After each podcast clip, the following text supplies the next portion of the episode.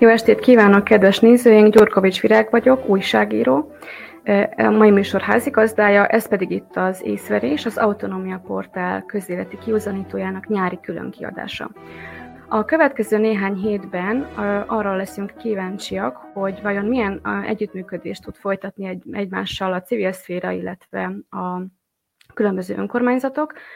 Olyan aspektusokból fogjuk megvilágítani ezt a kérdést, hogy például azok a kérdések, amelyek a vajdasági magyaroknak a hétköznapjait, illetve az általános életminőségét közvetlenül befolyásolják, azokban a kérdésekben mennyire tudnak együttműködni az önkormányzatok és a civilek, és hogy milyen probléma megoldásra számíthatnak a polgárok. Még mielőtt belekezdenénk a mai műsorunk témájába, szeretném felhívni a figyelmet arra, hogy az Észverés őszi folytatása, tehát a további műsorunknak a sugárzása az önökön is múlik, hiszen az Észverés az, ugye, tehát az Észverés kezdeményezése az civil támogatásokból történik, és ahhoz, hogy ez a továbbiakban is működni tudjon, ahhoz adományokat vagyunk kénytelenek fogadni, hiszen a forrásaink elapadtak.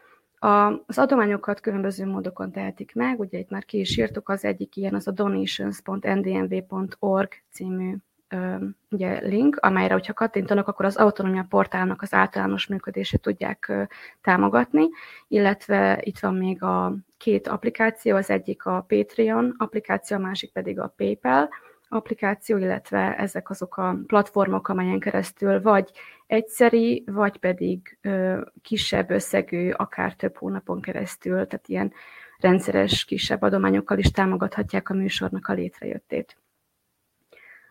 A mai műsorunk fókuszában pedig a környezetszennyezés áll. Ugye évtizedek óta megoldatlan probléma a Krivaja folyó szennyezése. Elsősorban amiatt, hogy Topolya város déli részében, a gyártelepen több olyan nagy szennyező is van, amelyek folyamatosan szennyezik a Krivaja folyónak a vizét, és a víznek a szennyezettségén túl ez abban is megmutatkozik, hogy ilyenkor a nyári hónapokban egyszerűen elviselhetetlen bűz terjeng a városban, és ez volt az a, az, az indok, az az egyszerű érv, amely miatt életre hívtak több civil kezdeményezést, és az egyik ilyen volt kétezer-tizenkettőben az a Facebook csoport, annak a Facebook csoportnak a megalapítása, amely ugye azóta is működik, ez a Tiszta vizet a Krivajba címet viseli, illetve kétezer-tizennégyben elindult egy tüntetéssorozat is, ezt Dragan Pecsurica azóta elhunyt civil kezdeményezte, ő egy tanár volt Topolyán, azonban az ő tevékenységét viszik tovább azóta is a mai vendégeink, ma esti vendégeink, Mengyán Pletikoszity Ildikó, pszichológus, környezetvédelmi aktivista. Köszöntelek a virtuális stúdióban. Jó estét kívánok mindenkinek. Valamint Cservenák Péter orvos, szintén környezetvédelmi aktivista. Üdvözöllek. Üdvözlök én is titeket. Kezdjük is egy rövid személyes, hát amennyire lehet rövid személyes reflexióval. Ugye mindketten közvetlenül is érintettek vagytok ebben a kérdésben, hát annál is inkább, mert mondjuk Ildikó ott is él a mai napig, hát Péter pedig nyilván Topolyán is elszenvedője ennek a problémának. Azt szeretném kérdezni tőletek első körben, hogy az elmúlt tíz évet, ugye ezt a kétezer-tizenkettő óta tartó komolyabb szennyezést, illetve annak következményeit hogyan éltétek meg, illetve a... a saját szakmátokon keresztül reflektáljatok erre a kérdésre. Tehát, hogy lélektanilag, illetve orvostanilag milyen hatása van ennek az elmúlt tíz évnek, milyen hatása lehet a polgárokra. Ildikó, kezdjük veled. Egy mély levegőt veszek. Először is, mielőtt a kérdéseidre válaszolnék, elmondanám, hogy amikor... ugye felhívtál, tehát amikor Virág felhívott, illetve jelentkezett nekem, akkor így elgondolkodtam rajta, hogy, hogy van-e még olyan dolog, amit ezzel kapcsolatban nem mondtam el az előző tíz évben. Van-e olyan fórum, ahol nem hangzott el valami, és hát azt gondolom, hogy nem, tehát tényleg nagyon-nagyon sok fórumon beszéltünk erről a problémáról, és ami miatt végül úgy döntöttem, hogy jó, akkor megszólalok ebben a műsorban, az az, hogy rájöttem, hogy kereken tíz éve van ennek a történetnek, tehát pontosan július eleje volt kétezer-tizenkettőben, amikor ö, egy pillanatban azt gondoltuk, hogy valami történt a a, a szennyvíz elvezetéssel. Ez egy borzasztóan büdös volt, és amikor kimentünk, akkor láttuk, hogy a Krivaja teljesen fehér. Tehát egy ilyen, olyan látvány tárult elénk, ami soha előtte nem volt. Azt hittük, hogy valamilyen baleset történt valamelyik gyárban, és hogy ezt majd nagyon gyorsan elhárítják. Csak hogy két-három nap alatt nem történt semmi, ekkor elkezdtük a feljelentéseket, tehát először is a, a községi felügyelőségnek, kijött a sajtó, tényleg nagyon rendes volt, az Újvidéki Televízió is itt volt, a Pannon tévések is akkor még kijöttek, és, és nagyon szépen tudósítottak, és tényleg mindannyian azt gondoltuk, hogy kimegy a sajtóba, és akkor ez elmúlik, és megdöbbentünk azon, hogy ez nem történt így. Ha a személyes megélésemet kell, hogy elmondjam, akkor azt kell, hogy mondjam, hogy én megbántam, hogy akkor abban a pillanatban nem költöztünk el innen, mert ezt úgy kell elképzelni, hogy az elmúlt tíz év az gyakorlatilag úgy nézett ki, hogy hát nagyon rövid idő az, ami, téli időszak az, amikor, amikor ez nem, nem volt érezhető, illetve most az elmúlt egy-két hónap az, amikor egy kicsit csökkent ennek a bűznek az intenzitása, ugyanis valami megmozdult a szennyvíz tisztítók kapcsán, de hát azért bele kell gondolni, hogy kétezer-huszonkettő van most már, és hogy, és hogy még mindig nincsen semmilyen hosszú távú rendes megoldása ennek a dolognak. Hát egyelőre ennyi talán. Az, hogy a bűz hogyan hat az emberre, hát azt nem tudom, szerintem mindenki tudja. Tehát, hogy, hogy, hogyha el tudja képzelni azt, hogy Hogy, hogy egy öt percet is nagyon nehéz kibírni egy, egy orfacsaró bűzben, akkor el lehet képzelni azt, hogy milyenek a nyári hónapok egyfolytában. Tehát ablakot nyitni nem lehetett éveken keresztül, udvaron nem lehetett lenni. Ennek aztán vannak még ilyen járulékos történetei, hogy, hogy igazából a, a, a magasfokú szennyezés miatt a Krivajában képződik egy nagyon nagyfokú üledék, és egy pillanatban megáll a víz, gyakorlatilag elkezd visszafolyni Topolyára, és, és ilyenkor ezt az üledéket el kell, hogy távolítsák. És akkor mit gondolsz, hogy hova távolítják el? Hát a Krivaja partjára, és ez mind ráfolyik a kertekre, tehát gyakorlatilag kertünk sincs már évek óta, ugyanis senki nem tudja, hogy ebben a szennyvízben mi van, illetve ebben az üledékben, tehát mi legalábbis nem bátorkodunk azóta a salátát és egyéb dolgokat ültetni abba a földbe, amire ez, ez ráfolyt. Tehát gyakorlatilag ez még egy ilyen plusz, plusz történet. Azon kívül hát a Krivaja parti ingatlan árakról ne beszéljünk, tehát hogy itt gyakorlatilag ingatlant eladni nem lehet, értelmetlen az egész teljesen. Tehát ennek nagyon-nagyon sok járulékos története van. Ami azonban a tíz éves tapasztalatokat illeti.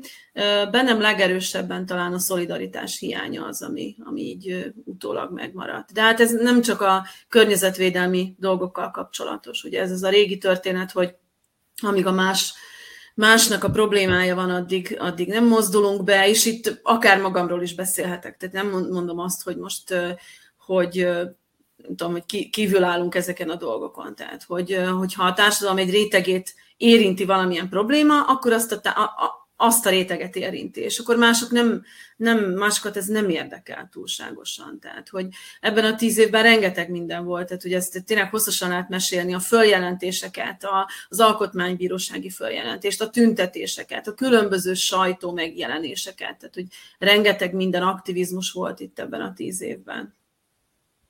Péter, magánemberként, illetve orvosként mivel, mivel egészítenéd ki? Hát magánemberként, mint itt lakó, ez a, két, kell, két dolgot kell külön választani. Az első az a Zsibel, amely egy ilyen technológiai folyamatból kifolyólag egy fertelmes bűzt áraszt a városra. Ez egy másik mese. És amit Ildi mondott, hogy ez a Krivaj a szennyvízbeeresztések után teljesen halott, és egy oxigénmentes folyamat, anaerób bomlási folyamatok révén fertelmes bűzök szabadulnak fel. Na most orvosként, én szülészorvos vagyok, és arra gondoltam, ugye, milyen, mert ez a, ez a bűz, ez nehezebb, mint a levegő, és így behömpölyög a városban, a Krivaja völgyén. És itt a Krivaja nem büdös, de ez a Zsibel időnként bűzik. És szülészorvosként arra gondoltam, hogy szegény kis csecsemő kibújik a, a méhből, és az első belégzése egy ilyen bűz kell, hogy legyen a, a kis orrocskán. Amikor tudjuk, hogy még fejletlen minden érzékszerve, hogy milyen brutális világba jön, ugye? És ez, ez, ez orvosként totál egy ilyen, hogy mondjam, hátborzongató, hogyha tudjuk, hogy Topolyán különösen egy ilyen, hát egy ilyen családbarát szülés van, ahol bízunk abban, hogy az az aranyóra és egy aranyóra. Másrészt meg nyilván, hogy a bűznek van egy pszichológiai jelleme, erről Illi nem beszél, de a bűz az mindig ott van, ahol, ahol valami rossz. És egy ősi ösztön a bűztől az, hogy egy, egy, ezt ne edd meg, és hány ingért is kívánhat, hogy innen fuss el, itt nem kell, hogy legyen, itt büdös van. Vagy egy állati tetem, ami emészthetetlen, vagy egy akármi, büdös. Szóval rossz, büdös. És a harmadik, ugye nyilván ez egy kicsit nem is annyira levegő minőségi kategória, mint amennyiben például a zaj. Egy kategóriában tartani. Ugyanis a zajterhelés közismerten nagyon rassz hatással van az idegrendszerre, nem bírjuk kialudni magunkat, nem bírjuk aztán munkába állni, és ugyanez van a bűzzel is. A bűz, az, ez, ez, ez a, egy, egy krónikus hatás, egy ilyen depressziós állapotot idéz elő, és innen, hát ez az emigrációs hullámhoz szerintem topolyaiak és bajsiak esetében bizony nagy mértékben hozzájárult. És azt még nem is mondtam, hogy Covid idején, amikor szellőztetni kellett volna minél többet, ezt nem is csinálhattuk meg. Természetesen voltak ilyen föllendülések, éppen véletlenül egy topolyai község által szervezett foci mérkőzésen volt egyszer egy csúcsbűz valami, amikor fortyantak, mert ugye hát az itt lévő vendégek is megszégyenültek a topolyaiak ez a bűz hatástól, de például itt van a legutolsó dombos napokon, és aki átment arra, vagy utazott a koncertre, az érezte a régi úton, hogy miről is beszélek most. Az egy förtelmes bűz. Ez egy nem, a zsibelnek a mellékterméke nem egy természetes bűz, mint ahogy a kriva is, mert egy állati tetem az teljesen máshogy bomlik, mint egy ilyen anaerób bűz. Ez a zsibel technológia még, még nyomás alatt töri szét ezeket a fehérjéket, és ilyen állati takarmány előtermékeket készít, mert granulál kutyatáp, még stb. stb. Szóval ez nem normális. És az a szörnyű, hogy ahogy a zajt tudják mérni, a bűzmérésre is vannak technológiák, és erről hallani nem akarnak. Szerbiában ez nincs bevezetve, pedig nagyon fontos, és akárhányszor riasztottuk, a, a, és a, a felügyelő elrendelte a mérését, a, a, a mérő laboratórium megmérte, hogy igenis normál értékben van, amit a légszennyezési paraméter megengedettnek tekint, például hasámra csapok mondjuk, ez száz alatt van, de azt nem mondja senki se, hogy húsz fölött már ez förtelmesen büdös. Szóval nem a tüdőmet teszi tönkre ez a bűz, hanem az agyamat, ezt nem értem. Ildikó, itt a műsor alatt beszélgettünk arról, hogy ugye a bajsaiak azok nem most kezdeményezték a, a, hát az elégedetlenséget. Mi, mi, mi volt ennek a története, illetve miben látod annak az okát, hogy azóta sem oldódott meg teljes mértékben ez a kérdés? Hát veszek megint egy mély levegőt, hogy elmondjam azt, hogy igazából tehát az, a, a mi szüleink, ők fürödtek a Krivajában. Aztán a hetvenes években egy gyors iparosodás kezdődött el Topolyán, és jó néhány gyár épült a Krivaja partjára. Hát először volt egy elégedetlenség, azt mondják, akik emlékeznek még arra az időszakra.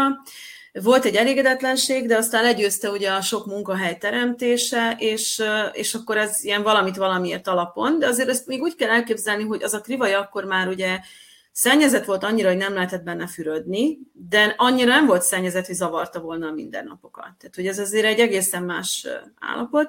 Aztán egy, ez a szennyezettség rapid módon megnőtt a kilencvenes évek elején. Ugye háborús háttérország voltunk, nyilván, hogy az ilyen dolgokra nem nagyon figyeltek annyira, és akkor az, ön, az akkori öntöde, tehát, hogy akkor nehézfémek kerültek bele, akkor nem annyira büdös volt, hanem azok, akik öntöztek belőle, ugyanis itt nagyon-nagyon sokan foglalkoztak akkor még kertészkedéssel, hiszen a Krivaja az valójában nagyon jól jött a locsolás szempontjából.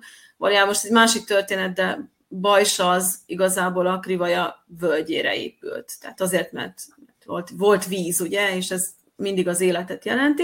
Na mindegy, tehát hogy a kertészek vették észre először azt, hogy nem tudnak a vízbe nyúlni, akkor nehézfémek voltak benne, És szerveztek egy ilyen akciót, hogy elrekesztették a Krivaját Bajsa és Topolya között.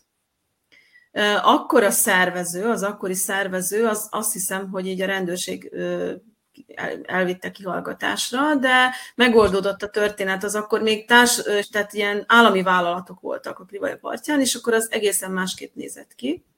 És ez akkor így megoldódni látszott. Aztán megint volt egy kis szennyezés emelkedés kétezer-kettőben, akkor az akkori helyi közösség vezetőivel, aktivisták szerveztünk egy aláírásgyűjtést, akkor kettő és három ezer ember között írták alá, és akkor ennek volt egy ilyen ereje, és akkor is átmenetileg megoldották. Tulajdonképpen mi történt? Tehát ezek ilyen húsfeldolgozó üzemek, vagy a partján, és akkor kialakítottak ilyen ülepítőket, úgynevezett lagunákat a gyárak környékén, és akkor nem a Krivajába ment ugye a, ez a szennyvíz, hanem ezekbe a lagunákba. Tehát ezt meg lehet nézni a Google-ön, hogy, tehát a, a térképen, hogy ezek milyen óriási nagy lagunák, ezek látszanak. Tehát ez ilyen többszöröse a gyár méretének. Tehát ez látszik, hogyha valaki megnézi Topolyát, a Topolyán a Krivaj partját. Nagyon sokszor posztoltuk is ott a, a, ezen a Facebook oldalon, amit már említettél.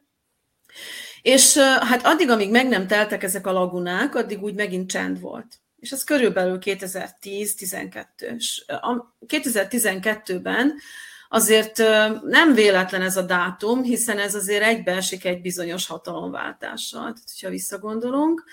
Amikor valakik szerintem úgy érezték, hogy akkor nekik most már mindent szabad, mert hogy van hátterük, és akkor indult meg ez a, ez a ez a borzasztó nagy szennyezés. Na most akkor még, ugye aki követi a mindennapi politikát, az tudja, hogy akkor még a tartományban nem volt hatalomváltás, tizenhatig, és addig gyakorlatilag elég nagy sikerrel lehetett a tartományi felügyelőségeket hát beangazsálni ebben a történetben, és voltak itt bírósági följelentések, tehát hogy, hogy bíróságra kerültek az ügyek, és annak is volt egyfajta visszatartó ereje, tehát olykor-olykor volt egy kis hát visszafogottság az egész dologban, de tizenhattól aztán már semmi. Tehát onnantól kezdve, amikor már tartományhoz se lehetett fordulni, akkor már, vég, tehát akkor már tényleg... Ö, ö, abszolút minden korlát nélkül engedték bele a Krivajába ezeket. Tehát úgy kell elképzelni, hogy vannak képek fönt ezen, a, ezen, a, ezen az oldalon,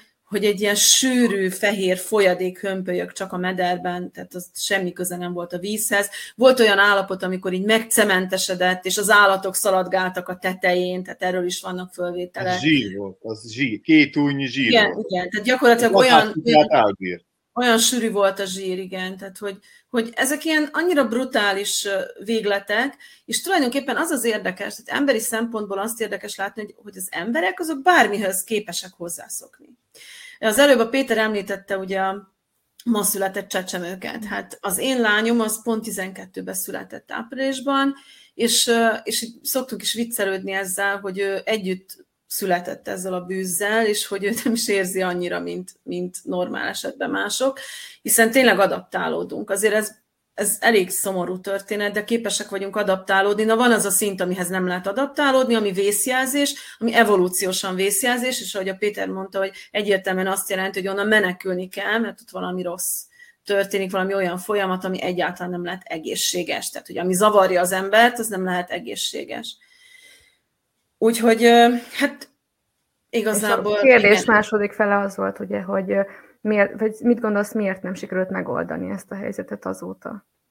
Hát megborzasztó nagy gazdasági érdek, és összefonódások, gazdasági összefonódások.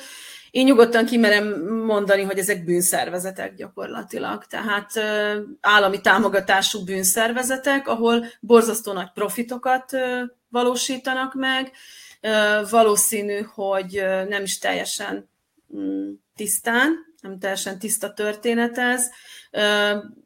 Ugye most van egy háborús válság Ukrajna és Oroszország kapcsán, de azért azt érdemes elmondani, hogy azért már egy jó pár éve van itt egyfajta embargó Oroszország felé, talán egy kisebb mértékű, de hogy azért Szerbián keresztül nagyon sok üzleti kapcsolat bonyolódott le, tehát úgy, hogy Európa, tehát, hogy Európa és Oroszország között Szerbia közvetített, és ez a, azt gondolom, hogy a húsfeldolgozó ipar itt elég rendesen érintett volt ebben a történetben. Tehát azt akarom mondani, hogy volt itt egy olyan mértékű termelés, ami ellátta a környéket, vagy volt neki egy bizonyos export potenciálja, de hogy az elmúlt tíz évben ez a termelés, ez meg sokszorozódott. Tehát ezt úgy kell elképzelni, hogy, hogy egyszerűen a, a, a hulladékot azt semmilyen módon racionálisan nem dolgozták fel, egyszerűen csak egy Egy, egy ilyen alapvető, hát egy ilyen masszává alakították, és ezt így lögdösték bele a Krivajába. És ezt a, ezért nagyon sok érdekes történet volt itt, például az, hogy normál esetben ez a szennyvíz ez eljut Kishegyesig. Mert hogy a Krivaja az úgy megy, hogy Topolyából kijön, akkor eljön Bajsára, és Bajsáról megy Kishegyes felé, és hogy, és hogy olyankor be lehetett a kishegyesieket is kapcsolni ezekbe az akciókba, amikor odaért ez a szennyvíz.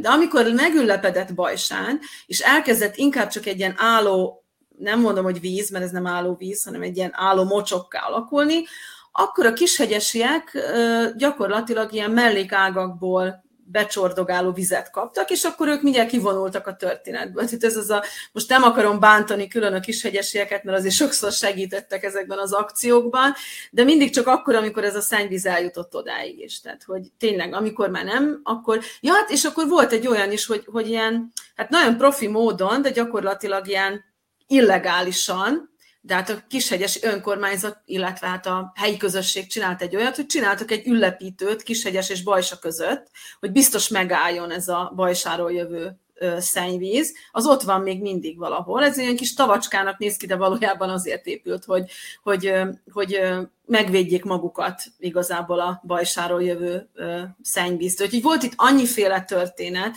ez a tíz év alatt, hogy tényleg azt gondolom, hogy valaki ezt így, hát nem is tudom, le lehetne írni ilyen kis novellákban, vagy valamiben az utókornak, mert azt gondolom, hogy tanulságos emberi szempontból is, meg minden más szempontból is. Tehát egyszerűen azért nem oldották meg, mert ez nagyon nagy költség. Tehát szennyvíz tisztítót föntartani, őrült nagy költség.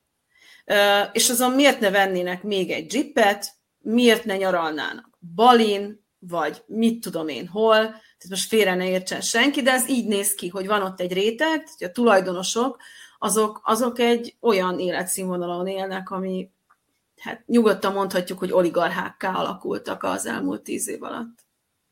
Igen, hát most, hogy említettétek a szennyvíztisztítót, ugye Topolyán, ha minden igaz, akkor tavaly év végén el is készült ez a szennyvíztisztító, illetve most pedig a próbafolyamatok zajlanak.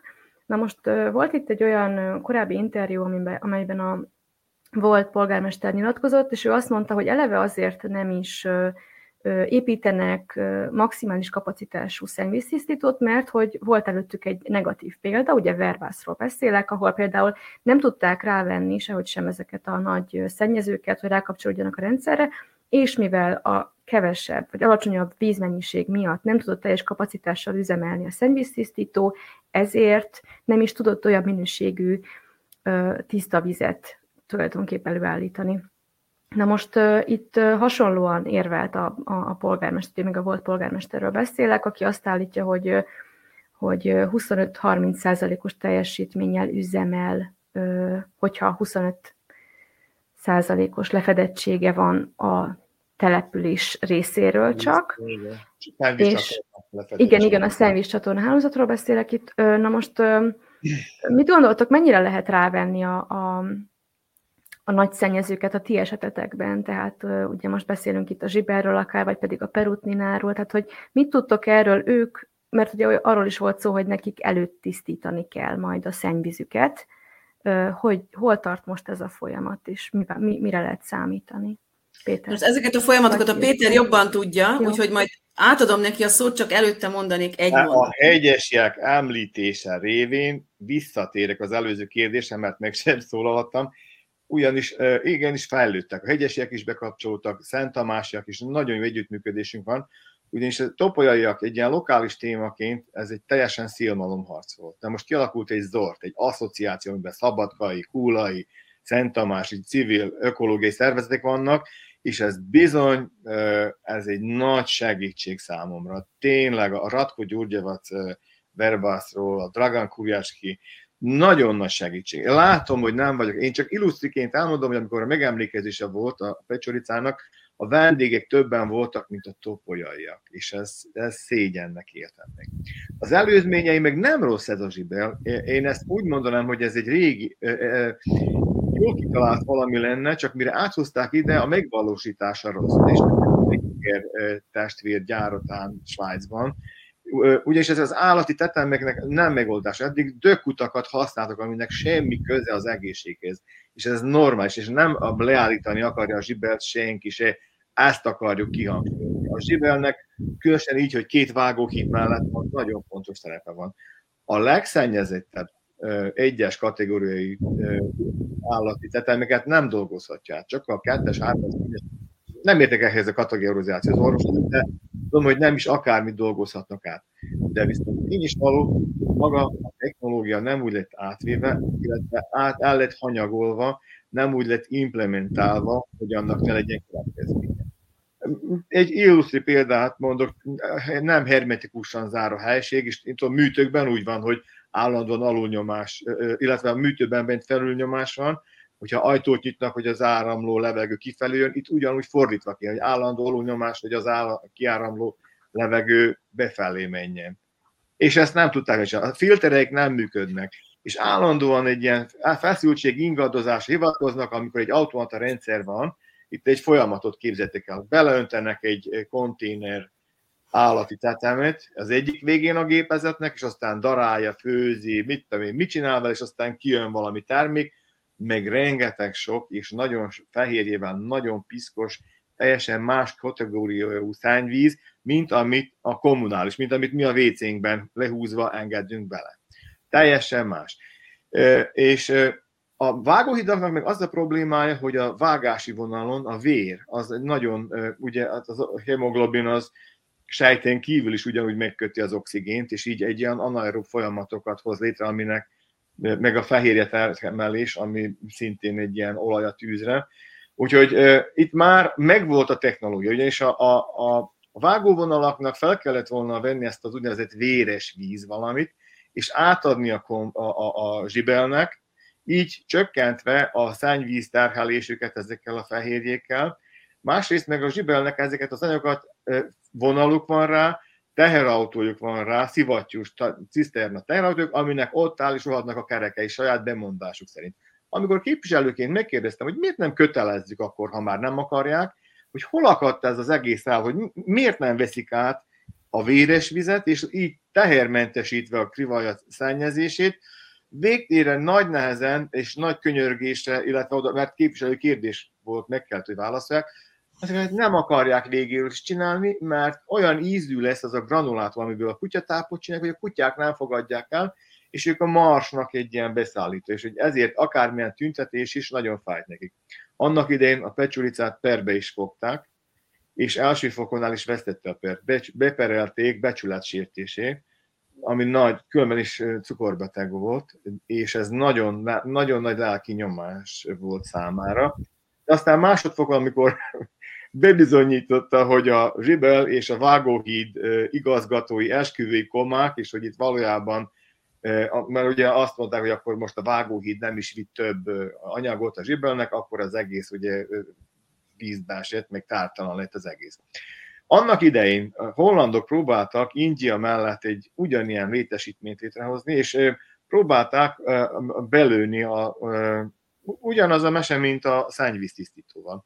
Hogy milyen kapacitásra lenne szükség, és az szerbiai minisztérium mellé bakizva totál túlméretezte ezt a kapacitást, úgyhogy az az, az az indiai, amely betartott volna mindenféle é u-s normát, meg a szagemisszióval is, nem bírt labdában rúgni, mert tegyük fel, hogy kilónként két euróért dolgoztát, addig a Zsibel, akinek még ugye hasznot is húzott belőle, meg nem is tartott be minden normát, meg nem is tartott, hogy karban a tisztítórendszeret, egy euró kilónkénti árral nem bírt konkurálni annak. Úgy, csak egy pillanatra reflektálnék arra, amit mondtál, hogy csak hogy lássuk, hogy ért, tettem-e azt, amit magyaráztál.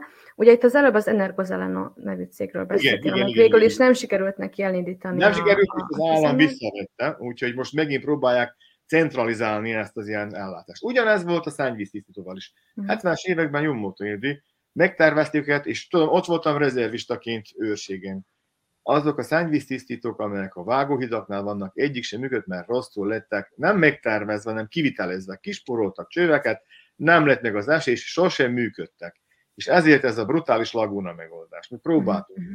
Képviselőként tárgyaltunk, illetve a topikóban nem jutottunk be, csak a legvégén, mire meglett a tulajdonos csere, de mindegyik saját igazát mondta, és egy kicsit ilyen rasomoni félrebeszélés volt, mire mi átláttunk ezen a sokaságon, még egy ilyen komplet képet kaptunk. Uh-huh. Tehát akkor jól értem. Szeretnék csak válaszolni Virág jó, kérdésére. Jó, jó, csak, csak hogy lássuk, hogy értettem. Tehát, hogy az van, hogy a Perutnina, meg ezek az egyéb húsfeldolgozók, ezeknek, hogyha, hogyha ők átvezetnék a szennyvizet a, a, a Zsibelen keresztül, amelynek volna egy ö, erősebb szennyvíztisztítója, amelyik mondjuk az előszűrés, vagy előtisztítást elvégezni, akkor már megoldhatná. Nem, nem, nem. Nem ilyen egyszerű. Annak idején kétezer-négyben egy indítványa volt, akkor csinálták a topolyai lagúnát. Ugyanis a topolyai kommunális szányvizet, és ez egy másik kat- kategóriai szányvíz, mint az ipari szányvíz, ami a vágóhidekből, sőt a Zsibelnek ebből a technológiájában, amit az imént mondtam, keletkezik. Ahhoz, hogy a, városi szányvíz, a jelenlegi városi szányvíz tisztítóra rá tudják vezetni, minden egyes vágóhídnak és a Zsibelnek előtisztítási folyamatot kéne beiktatni, hogy a szennyezés mértékét a kommunális szennyvíz szennyezés mértékére csökkentsék, és csak ekkor lehetne rácsatlakoztatni végtisztítása a topolyai szennyvíztisztítóra. A Perutninán túl megoldotta úgy, hogy hat millió euróért saját szennyvíztisztító rendszert terveztetett, csináltatott. Itt egy paradigmaváltás lett, amit az oroszok átadták az ukránoknak ezt a céget, akkor teljesen máshogy látták az egészet. A vágóhíd még tötyög, meg a, a, a Zsibel is tötyög, nem tudják, hogy mi az olcsóbb, vagy mi a kifizetődőbb. A Zsibelnek van ilyen előtisztítója, és ő megpróbálja előtisztítással egy kommunális szintre vinni, és valószínűleg ez lesz a megoldása, csak nem tudom, ezek a folyamatok hol tartanak, mert Topolyának a fő baja az, és az csak az idei költségvetésben lett megtervezve, beleírva, hogy megtervezik majd a Topolya város komplet szennyvíz hálózatát. Eddig erről semmilyen terv nem volt, semmilyen elképzelés. Lokális kis utcákon annak idején vízi közösségek voltak, voltak ilyen tervezetek, meg ez a nagyja a központnak, az emeletes házak megvannak, és ez a lagúna helyett most át lett vezetve a szennyvíztisztítóhoz, és az a baj, és szerencsére áttervezték ezt, ugyanis egy ilyen kisebb méretű, ahogy te mondtad, Virág, jól mondtad, kisebb méretű szennyvíztisztítóra volt szükség, amely aztán, hogyha az igények növekednek, modulárisan tágítható. Ezt a Sincler úr nagyon jól kitalálta, és pont ezt a hibát hozta fel, hogy é u-s pénzekből a maga a Verbász, mint város, megpályázta ezt a tisztítót, de jogi kényszerülés nem lehetett a szennyvíz termelők iránt, hogy rákapcsolódjanak, és ez is egy olyan, hogy meg kell, hogy legyen egy minimum, egy húsz-harminc százalékos kapacitásnak, hogy ezek a biológiai folyamatok állandóan történjenek. Ha ez nincs, vízhozama, szennyvízhozama, akkor, és ez is volt a gond Topolyán is, nem tudtak biztosítani kellő mennyiségű szennyvizet, hogy ezek a biológiai folyamatok beinduljanak, és hogy állandóan működjenek. De most már úgy látom, hogy ez beindult, és látványosan javult. Nem jó, de bár átlátszó a Krivaja. A javulások észleltük valamályást. Hát átlátszom, átlátszónak nem átlátszó. Kimegyek a kert végébe, akkor, akkor én még most is valamilyen sötét folyadékot látok, de mondjuk a tavalyihoz képest pár fokozattal. De még az előző kérdésedre válaszoljak, Virág azt kérdezte, hogy rá lehet-e kényszeríteni ezeket a vállalatokat, hogy rácsatlakozzanak egy ilyen közös tisztítóra. Hát én azt gondolom, hogy alapvetően itt a probléma. Most mi az, hogy rá lehet-e őket kényszeríteni? Tehát egyszerűen vannak törvények, és egyébként Szerbiában léteznek erre vonatkozó törvények, hogy mennyit lehet kibocsátani, hogyan lehet kibocsátani, amit egyáltalán nem tartanak be. És az, hogy például az önkormányzat, amelynek a területén ők gazdálkodnak, nem követelheti meg ezt. Miért nem követelheti meg? Mert nem élünk jogállamban. Tehát mert, hogy ezeknek a vállalatoknak fedezetük van állami szinten, és az önkormányzati, nem tudom én, az önkormányzat vezetői, vezetői gyakorlatilag kinevethetik. Tehát ez nem jogállam. És az alapvető kérdése is ennek a műsornak, hogy mennyire működik együtt mondjuk rá az önkormányzat és a civil szféra. Én azt gondolom, hogy civil szféra már nem létezik. Tehát egyszerűen nincs. Lehet, hogy a nagyvárosokban még nyomokban megvan, de a kisvárosokban a civil szféra az tényleg csak néhány emberre zsugorodik. Korlátozódik, zsugorodik, tényleg ilyen elszánt félbolondok szoktam mondani, mint mi, mert hogy gyakorlatilag a civil szféra az már csak úgy létezik, hogy, ilyen, hogy a pártok szatelitjei. Tehát, hogy olyan civil szervezetek tudnak már csak megmaradni, amelyek... A, így van. Tehát, hogy amelyek mögött a, a pártok vannak, és igazából ö, nagy nyomásgyakorlást itt nem lehet végezni, tehát ott, ahol már a demokrácia nem működik, ott civil szféra nincsen. Tehát, hogy valamiféle, ö, valamiféle mímelése a civil szférának még ö, lehetséges, de valódi civil szféra, ahol a civileknek erejük van, ahol nyomás, ö, azon múlhat egy választás, hogy mit tematizál. Na? Aha, egy pillanatra valahol megszakadt az adás. Tehát, hogy ö, gyakorlatilag szép lassan, tehát, hogy nyilván nem volt itt soha tökéletes demokrácia, de egy jobb állapota azért volt a, a közéletnek, ö, és, egy, ö, és egy természetesebb mozgása is volt a civileknek valahol ott a kétezres évek során, de ez kétezer-tíz-tizenkettőtől már fokozatosan romlik, és én azt gondolom, hogy most huszonkettőre már egy hihetetlenül rossz állapotban van, tehát ezt ti is tudjátok a média szempontjából, tehát hogy ugyanúgy, ahogy a független média is alig létezik, csak nyomokban, ugyanúgy nyomokban létezik a, a, a civil szféra is, és ugyanígy, tehát a környezetvédelem szempontjából is. Azt gondolom, hogy egy nagyon jó példa az, hogy a, hogy a Greenpeace az mindenhol ott van, Szerbiában még csak a lábát se tette be, tehát hogy nincs. Én még annyit szólnék ehhez, hogy uh, nyilván, hogy a, az alkotmány hetvennegyedik cikkelye garantál uh, egészséges környezetet mindenki, minden egyes állampolgár számára. Na most azután ugye vannak ezek a törvények, és a, alattuk vannak a rendeletek. És egy rendelet rosszul lett megírva, és ez volt az alapja ennek a szennyezésnek szerintem. Én később csöppentem bele ebbe a sztoriba, de ezt Ildi kezdeményezte.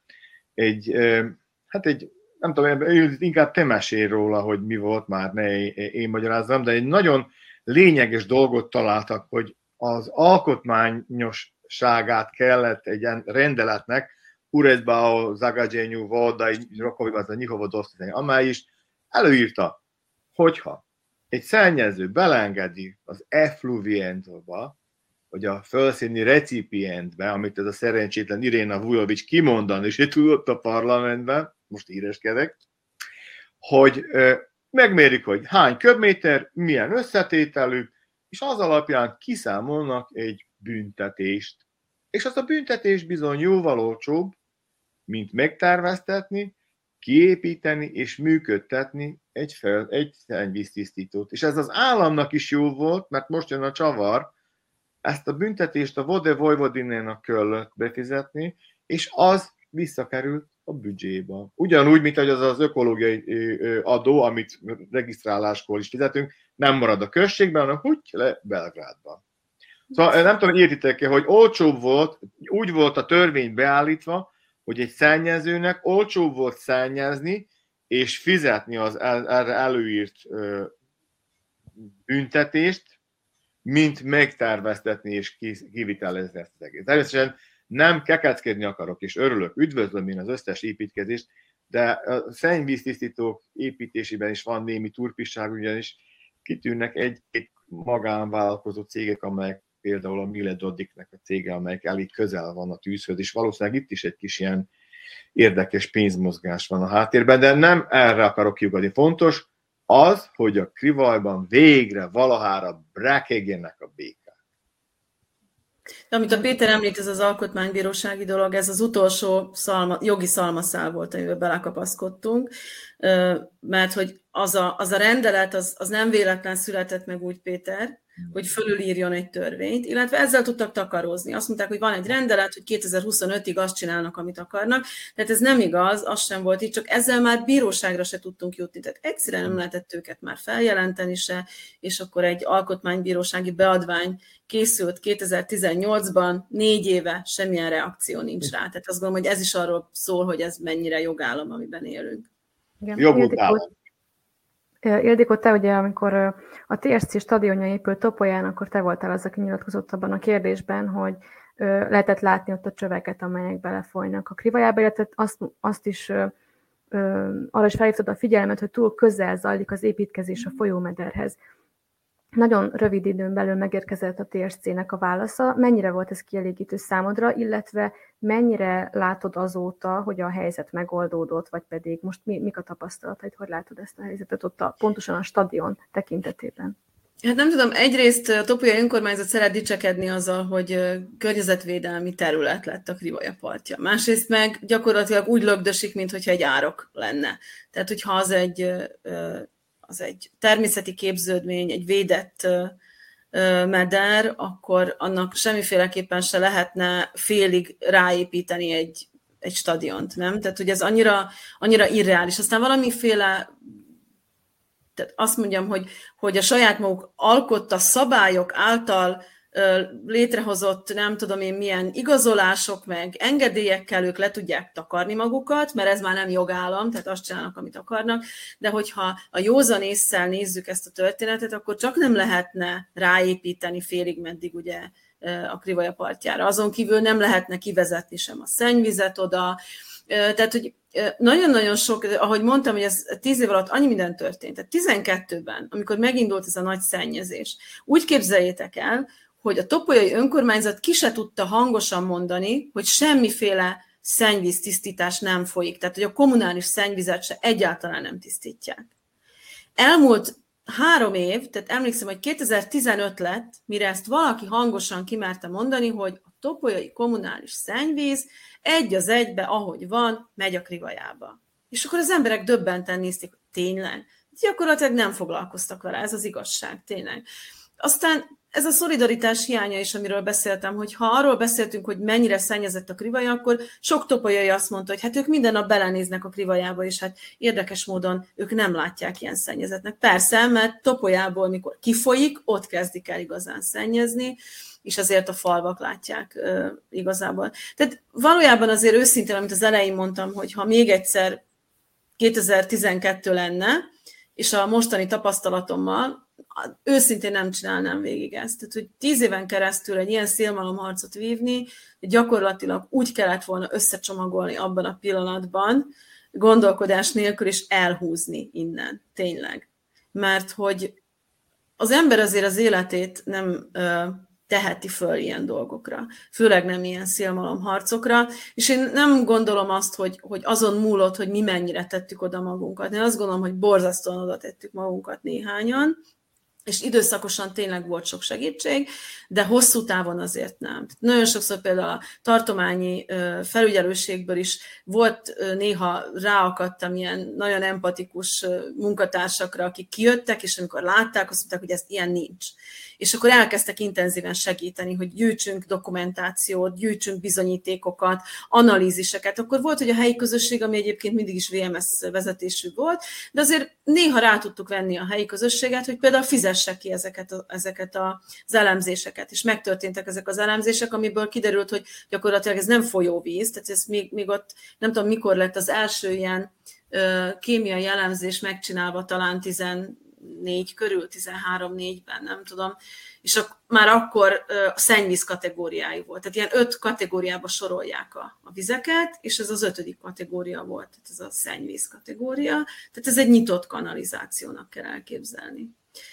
Tehát megint csak oda, oda fordítanám vissza a történetet, hogy, hogy ott, ahol nincs jogállam, ott egyszerűen olyan érdekek mozgatják a közéletet, amik, amik, amikről fogalmunk sincs, hogy hogy működik valójában, és hogy ott mik, mik zajlanak. Ha az az érdekük, hogy, hogy itt egy szennyvíz csatorna legyen ebben a mederben, akkor az az érdekük is kész, és akkor ezzel nem lehet semmit tenni, mert hogy a jog eszközeivel nem lehet, a sajtó erejével nem lehet. Hát volt, hogy a belgrádi Csat, egyes csatornán beszéltünk, igaz? Péter, emlékszel arra, ott a Topolyai Parkban interjúoltak, lement a belgrádi egyesen, tehát hiába, egyszerűen teljesen fölösleges volt az egész valahol. Ugyanakkor mondjuk rá a topolyai korábbi előző polgármester sokszor elmondta, hogy mert hogyha nem lettek volna ezek a civilek, akkor meg se indul az egész. Hát nem tudom, lehet, hogy, lehet, hogy azért most már nélkülünk is el, elkezdték volna építeni ezeket a szennyvíztisztítókat, de hiába kezdték el, tehát most már vannak ott valami szennyvíztisztítók, de a Krivaja az még mindig egy szennyvízcsatorna. Péter viszont sokkal optimistább, ami azt illeti, hogy továbbra is hónapról hónapra megrendezitek ezt a tüntetést, igaz? Miből hát, merítes előtt? Nem, nem, most már nem annyira rendszeresen, úgyis Pecsurica negyven alkalommal el, abba mm. akart adni, de ahhoz képest, hogy még csináltuk. Azt hiszem, az áprilisi vagy a májusi elmarad, de nem is ez a lényege, mert most már látjuk, hogy ez a nem tömeg, és ugyanaz a öt-nyolc-tíz ember jön el még jobb esetben. Viszont arra, amit Ildi mondott, hogy ez, ez az egész Krivaj, ez csak egy nagy tortának a kis szelete. Ugyanis ez, ez az egész mm, morális, illetve ott kezdődik a jog, ahol a moralitás megszűnik. Ez, ez az egész végigkísérhető. Ugyanis már a park rendezésében ö, már ott volt, hogy annak idején nem engedték a, a bizonyos típusú utcai világítást, mert megzavarja a denevéreket, és nyilván vannak denevérek a nagyparkban. Most meg ezeket a kétezer luxos reflektorokban még senki bele nem szólt. A baglyok fülét se sérti most már ez a hatalmas, ö, hatalmas hangerő, és arról is mondjak semmit, hogy ott valamikor nyilvános tornaórákat lehetett tartani, most már oda egy diák se léphet be egy tornaórára. És ez nem Krivaj téma, de... Igen, és a városi medencének össze kellett menni, nem, most már nem lesz olimpiai méretű.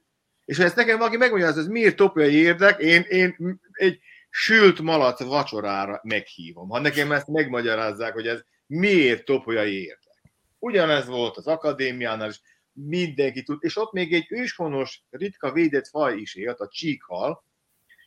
Ugyanúgy, ahogy a, a Gornyán Edenicében is hivatkozhattak az őshon védett rákra is, hogy nem szabad építkezni, itt is lehetett, sőt kellett volna.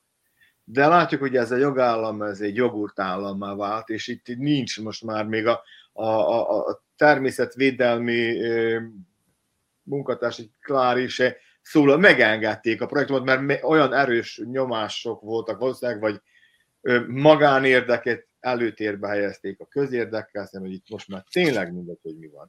De viszont reflektálják egy másik fontos témára, ami még fontosabb szerintem, mint a Krivaj, amivel aztán fogunk foglalkozni, az pedig az ivóvíz kérdése. Ugyanis Topolyán ott ugrott ki nekem ez a mese, hogy vitatkoztunk arról, hogy a termálvizet ugye miért nem kötik rá a közelben lévő iskolára, hogy el, előmelegítsék a, köz, a, a, a fűtésrendszer vizét, és akkor kiderült, hogy igen, akkor nem egy termálkút lesz, hanem két termál, mert a medencének külön meg a té es cé stadionnak, és akkor mi lesz az a termálvízzel, mert az tárheli a Krivaj felszínét, az egy másik mese. De viszont, hogy nem, egy, nem két ártézi kutat fúrnak, hanem háromat, hogy azzal fogja a locsolni a, a füvet. Ahelyett, hogy egy felszíni tiszta Krivajból locsolhatna. El kellene érni, hogy a tiszta legyen a Krivaj olyan mértékben, hogy felszíni vízzel locsolnak, mert amit ők fúrnak majd meg nyolcvan-százhúsz méter között, az már az ártézi vízforrás, az ivóvíz, és azzal fogják a füvecskét locsolni.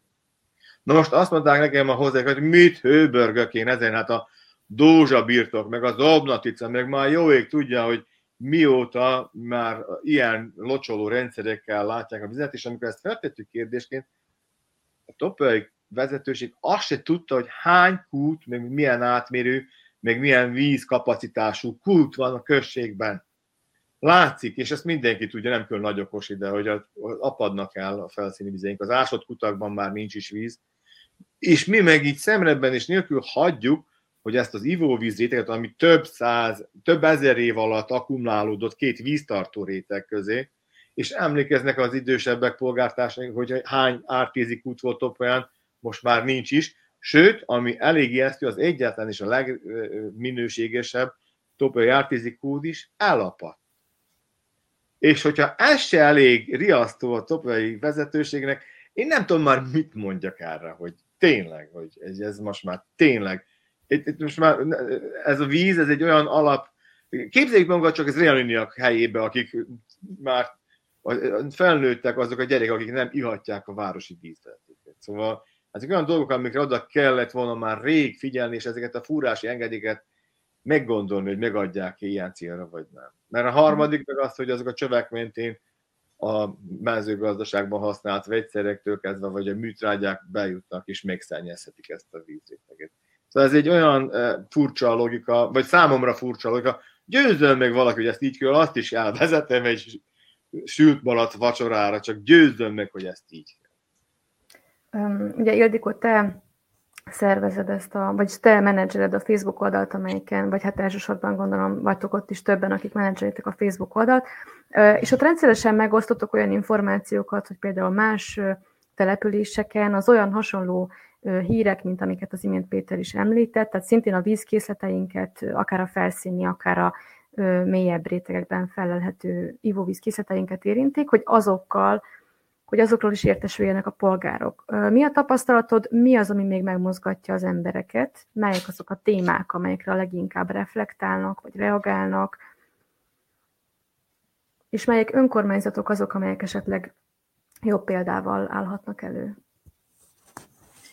Hát én nem tudom igazából, nagyon esetleges az, hogy az emberek mire, mire reagálnak. Én azt hiszem, hogy ha néhány napig nem folyna a csapon víz, arra biztos, hogy reagálnának. De ez előbb-utóbb, ahogy a Péter mondja, ez be fog következni. Tehát, hogy az ivóvíz tartalékaink tényleg nagyon vészesen fogynak, és pont az renyaniniak esete az, ami arra figyelmeztet, hogy ez bár, bármelyik várossal ö, megtörténhet ö, a közeljövőben, és ez, hogy tényleg, hogy, hogy ivóvízzel, ivóvízzel locsolunk, nagy gazdaságok ivóvízzel locsolnak, ez valami eszméletlen pocsékolás.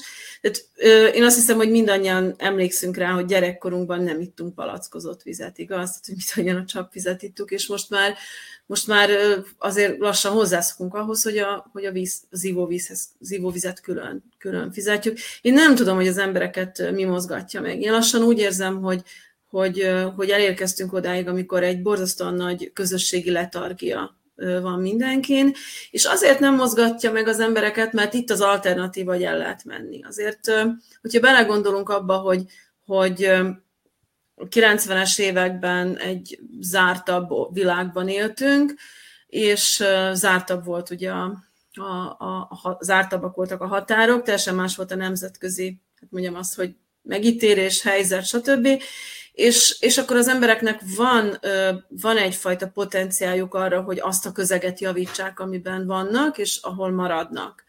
De evolúciós dolog, hogy az ember nagyon gyorsan fölméri azt, hogy mi befektet kevesebb energiát. Abba, hogyha itt elkezd harcolni, vagy pedig abba, hogyha, hogyha elmegy, és megpróbál adaptálódni egy új helyszínen. Ott, ahol egyébként viszonylag rendezettek a körülmények, és hogyha körülnézzünk az ismerőseink körében, akkor azt látjuk, hogy tulajdonképpen nagyon sokan ezt, ezt a fajta ö, probléma megoldást választották, és ez valójában mindig is így volt, tehát, hogy az emberek egy része kereste az új helyeket, a másik része meg próbált megkapaszkodni ott, ahol már, már megszokta, és próbált változtatni, csak az, hogy a változtatás az általában a fiataloknak a feladata. Én ugye nagyon sokat vagyok fiatalok között, és, és ezt szoktam is nekik mondani, hogy a fiatalok evolúciós feladata az, hogy felülbírálják az előttük lévő generációknak a,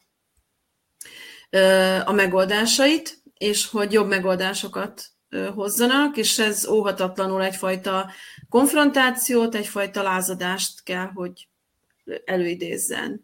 Na most ez elmarad, mert hogy a fiatalok ö, kevesebb energiával tudnak maguknak jobb egzisztenciát ö, teremteni úgy, hogy mondjuk rá nem költik ezt az energiát konfrontálódásra, hanem inkább elmennek. És, és olyan helyen próbálnak megkapaszkodni, és ezt abszolút meg lehet érteni. Tehát nagyon sokáig próbáltam ezzel ellen is harcolni, hogy gyerekek, maradjatok itt, és akkor, és akkor próbáljátok meg itt megváltoztatni azt, ami van, és ami rossz, és, és javítani rajta, mert hogy mi generációnk az lassan már nem nagyon fog ezen, ezen tudni változtatni. És viszont azért azt látjuk, hogy a nagyobb mértékben el, elvándorolnak, és főként azok, akik, akik tanultak, azok akik, azok, akik készségekkel rendelkeznek, azok, akik, akik hozzá tudnak tenni egy közösségnek a, a, az értékeihez. És akkor nyilván, hogyha most itt hallgatja valaki, aki, aki a hivatalos, nem tudom, a, a politikának a képviselője, akkor mondhatja azt, hogy de azért vannak itt fiatalok, persze vannak, de csak azok maradnak itt. Tehát kétféle itt maradás van, akiknek sok földjük van, és akik a politikában megtalálták a számításokat, nincs harmadik fajta itt maradás. Péter, te neked mi a véleményed az önkormányzatoknak a civil kezdeményezésekre való nyitottságáról? Mennyire vagy elégedett ezzel a fajta együttműködéssel? Hát... dilettánsok egyértelműen. Illetve tudsz-e, tudsz-e jobb példát valahol a környezetben? Hát a Topolyából kiindulva, ezt állandóan minden kritikát vérig sértésnek vettek, pedig hát mondom, én mindig csak az volt a szándékom, hogy győzzenek meg, és nem csak erről volt szó, hogy az egészségházban történt dolgoktól kezdve, a kutyamenhelyen át, a úgy lehetett csak legalizálni az egészet, hogy fel kellett őket jelenteni. És a tartományi felügyelő meg felhívott, és azt mondta, normális vagyok, ez az egyik legjobb menhely Vajdaságban. Ez a legjobb menhely Vajdaságban. Akkor rögtön zárosságban is. Aztán nagyon-nagyon fájdalomként érték meg, de megoldották. Valamint az iskolai felszereléseket is, hogy kimondta a tanfelügyelő, hogy veszélyes a tantermek használata falvakon és Topolyán is. Felszereltségük nagyon, ezt is olyan sértésnek érték meg. Dilettánsok azért, mert itt most már nem a szakma dönt, hanem a megfelelő embereket tesznek megfelelő helyekre, akik bólogatnak. És senki se kérdőjelezi meg a föntről jelző bólogatási ingert. Viszont a civilek nem ilyen nyúnyák mindenhol, mint itt Topolyán. Itt is látjuk, hogy itt vannak környezetvédelmi civil szervezetek, amelyek nyilván függnek a szervezetek a pénzelésben, és ezért nem ismernek felszólalni, pedig hát igen aktívak, és igen régiek, és nagy a tradíciójuk. De viszont én Szenttamást hoznám fel, hogy ők felismerték ezt, hogy ez közös kérdés, és bármennyire próbáltuk mi régebben, hogy a Krivaja menti községeket hozzuk össze, Szenttamás, Hegyes, Topolya legalább, hogy egységesen álljunk. Az önkormányzatokat ebben nem lehetett megmozdítani, de viszont a civilek vették a labdát, és meg is alapítottuk ezt az ZORT-ot, amely egy egységként kezeli ezt az egészet. És így nekünk ugyanúgy az az érdekünk, hogy tiszta legyen a Kriva, és bekerjenek benne a békek, és az mindegy, hogy én Bajsán, Topolyán, Szenttamáson, Hegyesen, Feketicsen vagyok. Ezek addig mentek, hogy merték, rájöttek, hogy Feketicsnél a gátat nagyon... Szóval hatalmas halállomány pusztulás lett azért, mert a locsolás céljából megemelték a gátat, és így oxigén nélkül maradtak a, a halak. És ők törvényt szegtek szánt szándékkal ezek a e, szentamási civilek, és meg is engedték a vizet, mert maga az ezt szolgáltató nem foglalkozott vele. Ennek a kombinátnak civil, privát joga volt, úgy igazítani ezt a vízzáró zsilipet, ahogy nekik megfelelt. És azért ezt belátjátok, hogy jogállamban ilyen nincs. Vagy hogy Ildikónak telefonálni kell, hogy elengedjetek már egy kis vizet, hogy egy kicsit átmossa ezt a bűzt, hogy bírjunk lélegezni. Szóval ez nem jogállam. Itt dilettánsok iránt. És az a szörnyű, hogy nem is amatőrök, mert az amatőr az nem, hanem dilettánsok, mert ők meg vannak győződve, hogy jót csinálják, de pocsék az egész, amit csinálnak. Úgyhogy a civilekre meg ez van egy terápiájuk, ez a gongó, és ez itt is alapítanak ők egy ilyen kamucivilt, és ezzel is pénzt lehet kimosni a, a költségvetésből, és megvan a látszata is, hogy van valami ellenzék, vagy másként gondolkodó valami, ami egy egész színjáték, és ezért nagyon csalódott vagyok. De viszont megtörtént ez a váltás, az előző polgármesterünk egy jogurt forradalmi, már most nem akarok csúnya szóval illetni, de hát egy ilyen folyamodvány, és mégis bekerült a vé em es-ben is ilyen vezető pozícióra, ami inkább erről a pártról mondjon valamit, mint arról az emberről, de egy fiatal káder, aki kezdetektől kezdve most a polgármester, a Szatmári Adriánról mesélek, amikor még először találkoztunk, az akkori polgármesternek a helyettese volt, csak és ő megéreztette. Például a kutyák oltása. Egy banális kérdés, de törvény kötelező, és senki sem ellenőrzi. Veszettség ellen a magán tulajdonban lévő kutyák oltását, meg a becsípezését. Szóval rengeteg téma van, nem minden fekete és fehér, de sajnos a szürkének nagyon-nagyon sötét árnyal az együttműködés.